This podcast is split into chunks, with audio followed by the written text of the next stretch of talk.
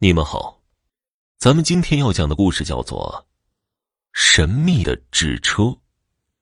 据说，东汉时期的蔡伦在对造纸术进行了改良之后，赚了不少钱。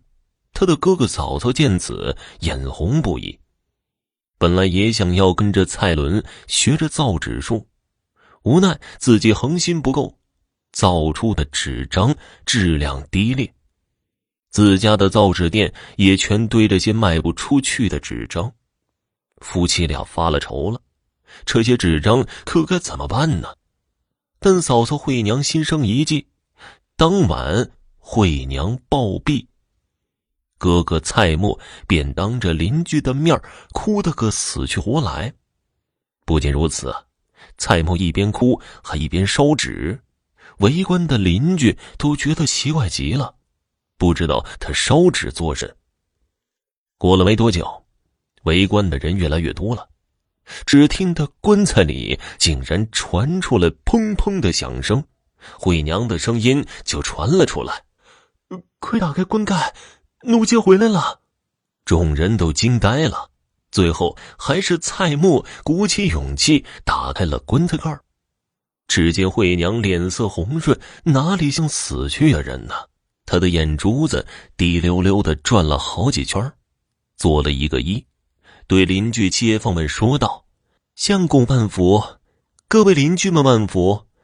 奴家本已经死去，但俗话有云，有钱能使鬼推磨。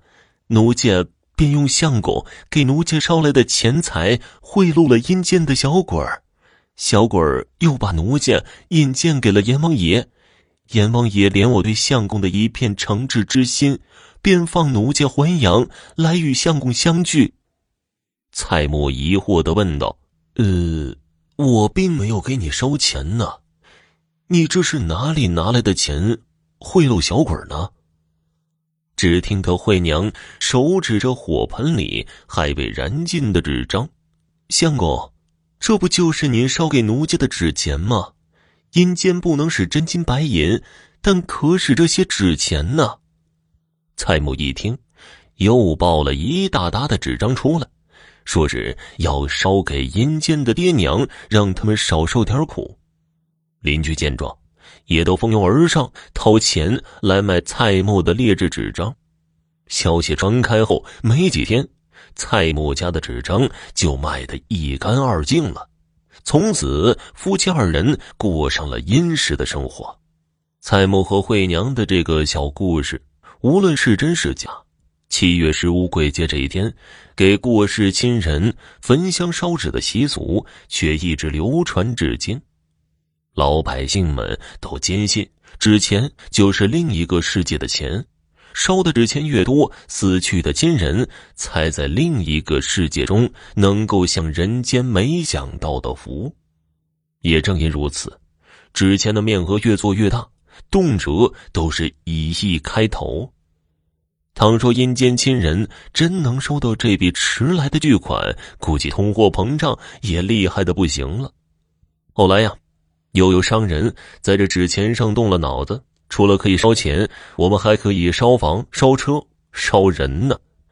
每逢清明或者七月十五，人们烧去的花样又多了不少，似乎啊，儿女孝心这才更加到位。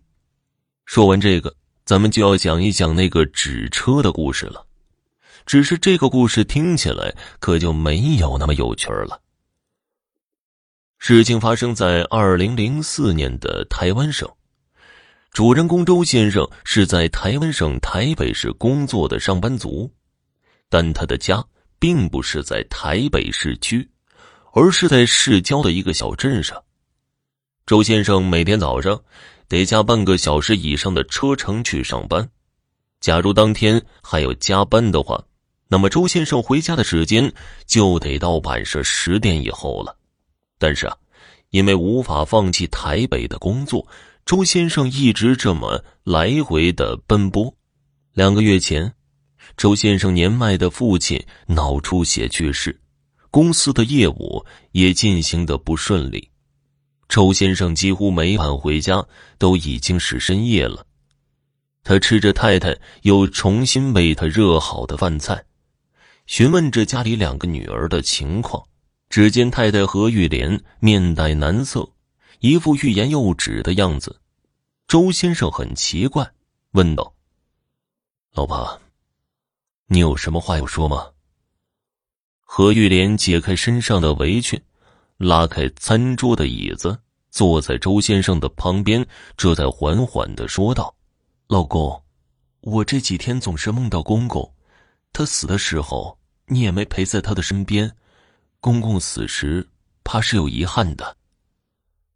周先生放下手中的碗筷，重重的叹了一口气，没有说话。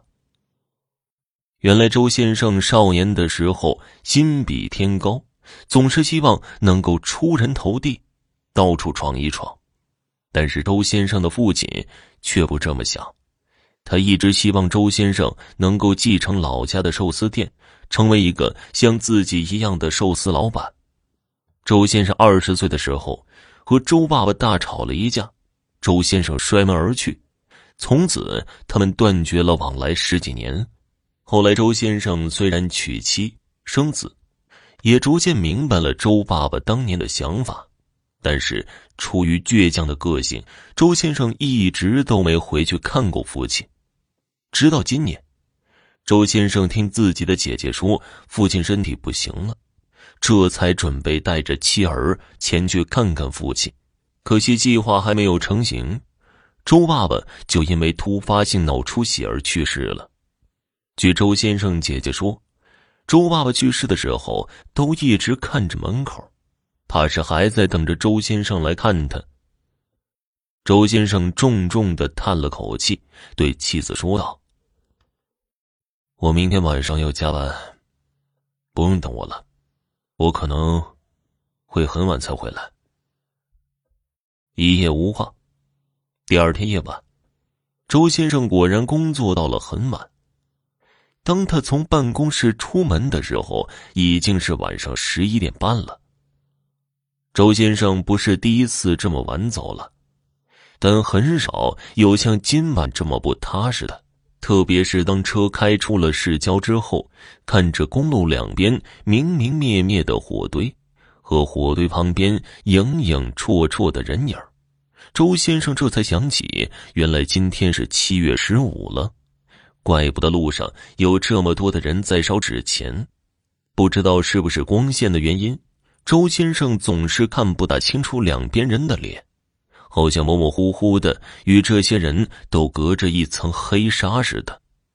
突然，后视镜中一闪而过一个白色的影子，像是一辆小车。周先生不经意的看了过去，一身冷汗顿时就被吓了出来。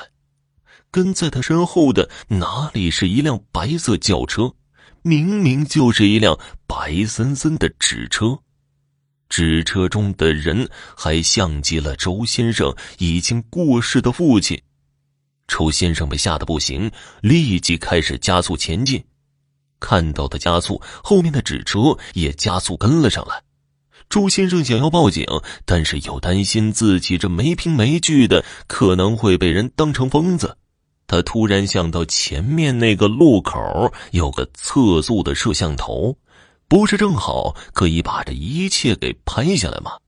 周先生于是打了方向盘，向右转去，路过那个测速的路口，果然看到了摄像头的红光在显示着拍摄。周先生这才飞快的开到最近的警局报警，但不知道什么时候开始，跟在他身后的那辆纸车已经没了踪影。听到周先生惊魂未定的叙述。警察派了两个警员跟着周先生去他经过的路口的摄像头取证。其中一个警员对周先生说道：“你先走吧，明天通知你再来。”周先生点点头。这会儿已经快到凌晨一点了，他早已是疲惫不堪，但刚才的一幕幕还不停的在他的眼前闪过。周先生这一夜失眠了。第二天。周先生不等警察局给他打电话，就主动找上了门去，但是却被告知，并没有什么纸车在录像带之中。当他要求看看录像带原件的时候，却被警察给拒绝了。